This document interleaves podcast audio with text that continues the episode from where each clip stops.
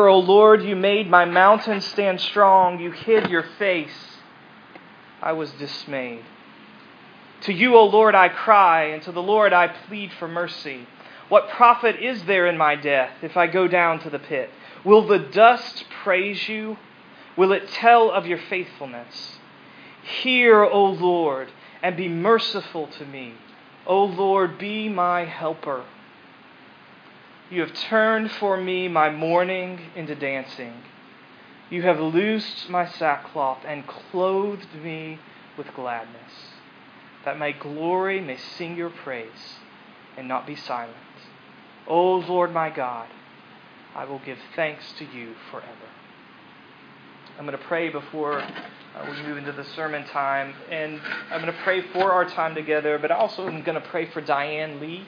Uh, many of you know Diane, who has helped us out with childcare for a while. Um, and her father, I think a lot of you know, her father died last week, and they also had to move her sister into hospice care this week. And uh, so it is an incredibly difficult time for Diane, and I appreciate the way that Centerpoint has reached out to her and cared for her. Uh, but if you would remember and would join me as we pray for her, let's pray together.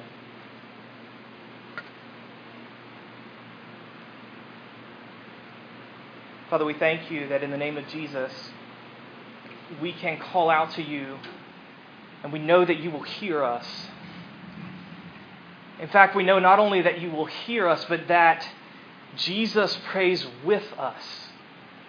That even your Holy Spirit cries out with us. What a comfort. And so we cry out in sorrow and in grief for our friend Diane and all that she is suffering through in these weeks. We ask that she would know your comfort. We ask that you would bring people around her that would care for her well. And we ask that in her grief, she would know your hope. As we come to your word now, we pray for help. We acknowledge our limits to know you. We acknowledge uh, the limits of, of being created and also the limits of our sin. And So I pray that as we come to your word, we would come in humility, we would come in repentance, but that we would also come in faith, knowing that you speak your grace here. I pray that you would make us open and receptive to hear that word, to be changed by it. And we pray in the name of Jesus. Amen. South Georgia and North Florida is a region of strange celebrations. You have the Rattlesnake Roundup in Whigham, Georgia. You have the Worm Grunting Festival in Sopchoppy, Florida. And my personal favorite, because of nostalgia, I grew up going to this one. In the little town Calvary, Georgia, just about 20 or 30 minutes from here, town of about 250 people, there's a festival, yearly festival, that at its height drew upwards of 80,000 people all gathered to celebrate the majestic animal, the mule. Anybody ever been to Mule Day? Yeah, I grew up going to Mule Day. Strange celebrations. The book of Psalms can be for us, can seem to us a little bit like Mule Day. We talked last week of, of how this book is full of expressions of sorrow, of grief, cries of pain, to God. But right alongside of that, there are texts like the one we read explosions of celebratory poetry, songs of joy expressed to God. But I think for a lot of us, we connect with the sad songs more. We look at our lives and we listen to the news and we resonate with the laments of the Psalms.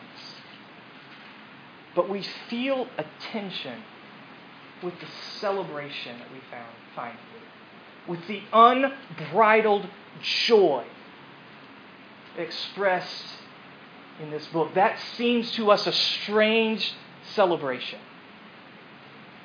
It is easier for us to sing the sad songs and much more difficult for us to join the happy ones. So, what I want us to do tonight is ask why praise? The word praise summarizes these celebratory songs. And they are so important that the book bears its name. The, the word Psalms is simply the Greek translation of the Hebrew word for praise. These explosions of celebration expressed to God. So, given the world around us, given the sorrow and grief our friend Diane is going through this week, why praise? Why should we join the celebration of poetry like we find in Psalm 30? Two reasons. Praise is communication with God, and praise is a response to God. So, first of all, praise as a means of communication. If you notice in this psalm, Psalm 30, uh, there is a repeated and irrepressible desire to speak, to sing, to speak well of God, to talk in a way, to make a sound that reveals, that demonstrates His goodness, His greatness, His beauty, and His worth. So, beginning and end of the psalm, verse 1, I will exalt the Lord. Verse 12, I will not be silenced. I will sing praise. I will give thanks. And it's not just an individual impulse on the part of David, the poet, here in Psalm 30. In verse 4, the soloist becomes a choir director. He looks around to his community and he says, Join me. Join me in singing praise. Join me in expressing delight in God. So praise exists because of a need to speak well of God, a need to celebrate God with sounds, with words one of the fun things about being a parent and seeing a baby mature and go through those early phases is you see them look for language. You see them trying to find ways to express, yes, hunger and pain, but also delight. So, our baby Sam, when he was very, very little, he loved to have his feet tickled his feet rubbed, and we would tickle, and you would see his face, him trying to figure out a way to express, I like this. And so he would go, Oh, oh. And as you see babies grow and mature, they develop their ability to express delight, to say, I like this. Praise is humanity looking for language looking for language about and to God, language of delight in Him. Now, where does that desire come from? Where does the desire to speak, to make sounds that express delight in God, where does that come from? Verse 9, David is speaking to God. He is trying to convince God to save his life. And what's his argument? What reasons does he give that God should save his life? He says, Will the dust praise you? He says, God, if I go into the grave, it will silence me. So understand the implication. David sees this search for language, this desire to praise, as central to who he is, to why he was made, essential to why his heart beats, is the desire to express delight in God, to speak of God in a way that celebrates Him. Many of you know the opening question of the Westminster Shorter Catechism. It's an important theological document in our tradition, and it opens with the question What is the chief end of man? Man. And that's mankind there, not just males. Okay? So, what is the chief end of human beings? Man's chief end is to glorify God and enjoy Him forever. That statement is rooted deeply in the poetic logic of the Psalms. It finds its root in this desire expressed not only in Psalm 30, but throughout this book and throughout Scripture that we were made to delight in God and to express that delight in praise. And one of the reasons that we struggle with the joy that we find in the Psalms, one of the reasons that the celebration here feels strange to us, is that we don't want that to be our purpose. We're like four year olds at a birthday party. We want to be the center of attention. We want to be the center of the celebration. We struggle when something or someone else gets celebrated, and we are not in the middle of that. Or we take someone else, or a possession, or an accomplishment, or, or pleasure, and we elevate that to the center. We want that to be the celebration of our lives. And so the joy of the Psalms feels weird to us because it is joy not in who we are or what we can do, it is joy in someone else, it is joy in God. But so often, we want to create our own joy. With our accomplishments, with our ability to get pleasure, with our relationships, with our wealth and possessions, we want to create joy for ourselves rather than risking the surrender of finding joy in God, which is what we were made for. Now, why would we want to do that? Why would we want to step out of the spotlight? Why would we want to risk surrendering our lives to finding joy in God? Second reason for praise praise is not only a way to communicate with God, but praise is a response to God. So notice throughout Psalm 30, David explains his joy, he explains his praise, not only with this general idea, this general purpose of I was made for that, but much more prominent in this psalm David explains his praise with concrete experiences. So, verse 1 you drew me up, the image of a bucket being drawn out of a well. Verse 2 you healed me. Verse 3 you brought me out of Sheol, which is the grave. You brought me out of the grave. And then he adds more detail to his story in verse 6. And he talks about how this at this time in his life, he was enjoying security. He was enjoying comfort. He was confident. And God had shown him favor. And he doesn't tell us why, but he says God turned his face away. He hid his face. And things did not go well. And so he cries to God, and God responds. And he intervenes, and he turns his mourning into dancing. Now, notice a few things about these experiences that David talks about in Psalm 30. Notice, first of all, the pattern of reversal, consistent throughout this poetry. I was going down, God acted and changed my direction. God intervened and He transformed, He reversed what I was going through.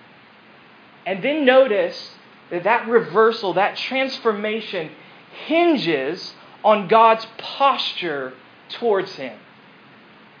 It hinges on the question does God look on him with favor? Does he smile on him with favor? Or does he turn his face away? David sees his life, he imagines his life with this pattern of God turning his face toward him in favor and reversing the pain that he is experiencing. And this pattern, as David looks at his life through it, it produces all of these beautiful couples in Psalm 30, where he talks about moving from anger to favor, weeping to joy, mourning to dancing. And my favorite, this image of God taking from him the clothes of sorrow and dressing him in gladness. And notice that all of these images, all of these words, simply spin out the idea of verses 1 and 2. They are images, they are stories of resurrection. These words and their relationships to each other are little images, little stories of God bringing life out of death. Of David crying out to God, God acting to reverse his downward trend towards the grave and bringing him to life. And when David sees this, he responds with praise. When he sees the pattern of reversal, the pattern of transformation in his life, he celebrates what God has done. So, praise is a response to resurrection. Praise is a response to God intervening and bringing life out of death. That's why David praised. That's why he celebrated. Why should we? Well, we could join this celebration because Psalm 30 is about Jesus before it's about us. This is a psalm that beautifully tells the story of Jesus. That he entered into the world, and by entering into a broken and sinful world, he took on the first part of all those pairs, those couples throughout Psalm 30. He took on, he bore the wrath of God, the weight of God's wrath for sin. He took on our sorrow, the sorrow of living in a broken world. He clothed himself in our grief. But the story doesn't stay there, does it?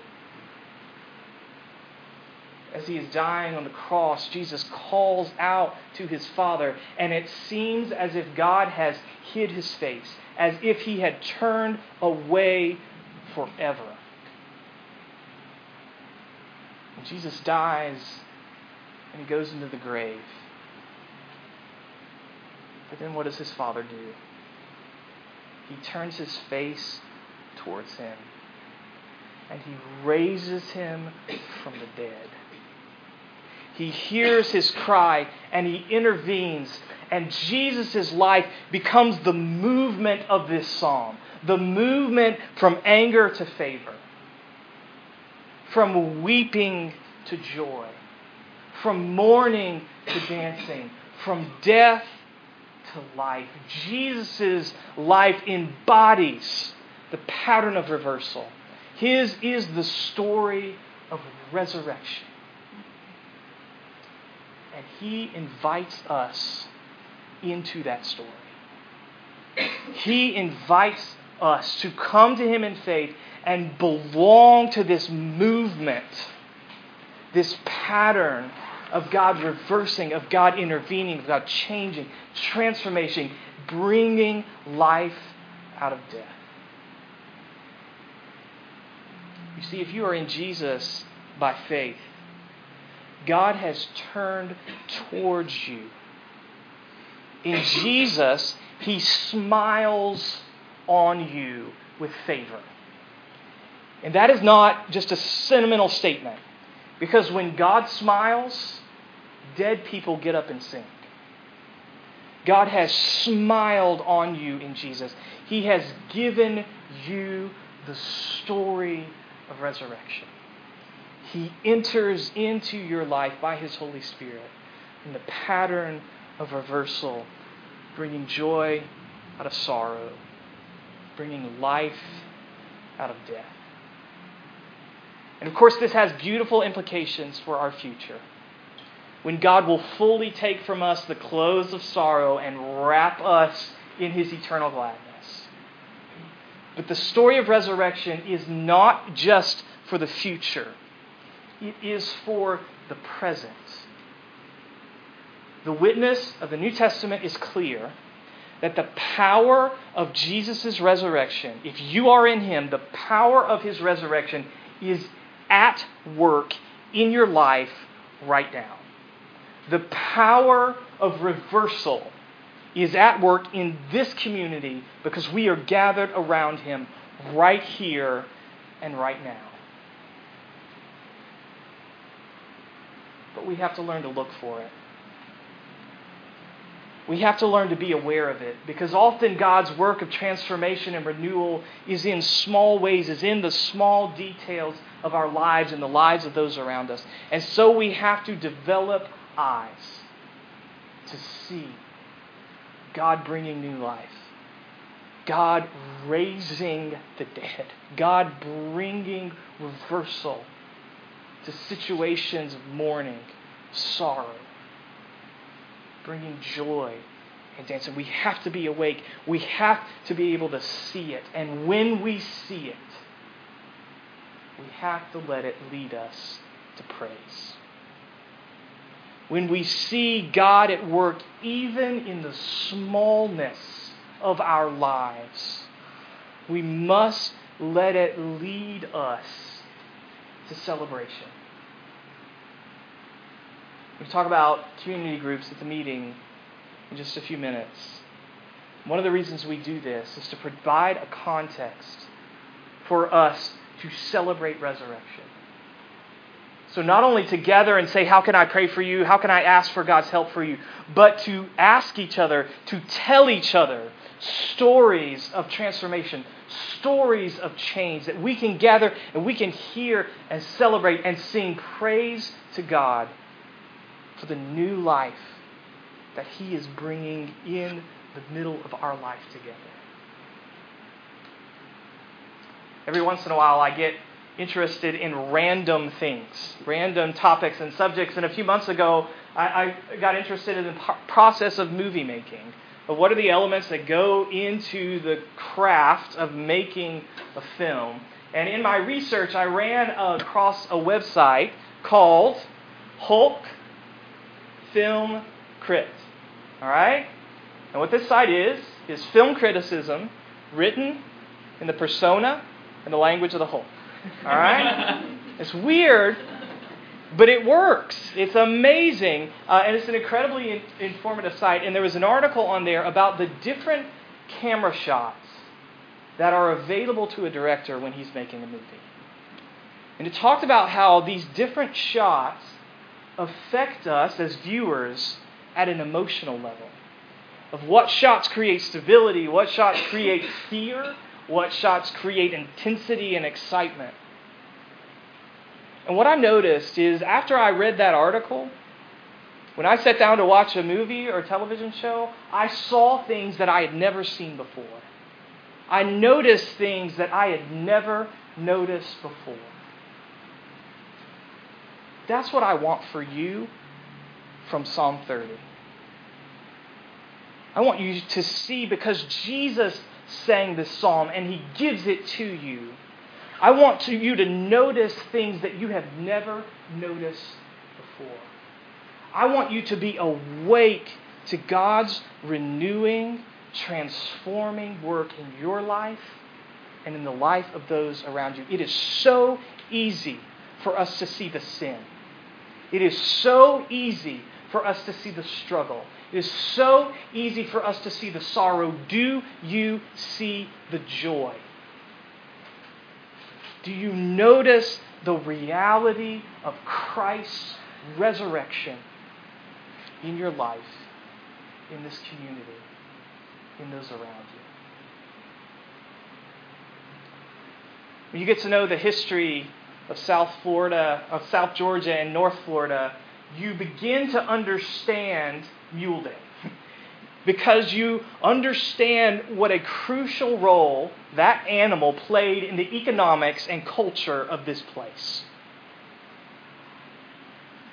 When you get to know the story of what God is doing through Jesus Christ in His church, then you begin to understand the strange celebration of the Psalms.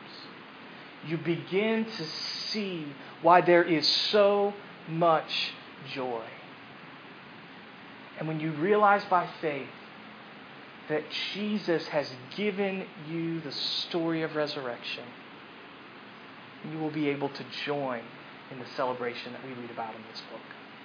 Let's pray.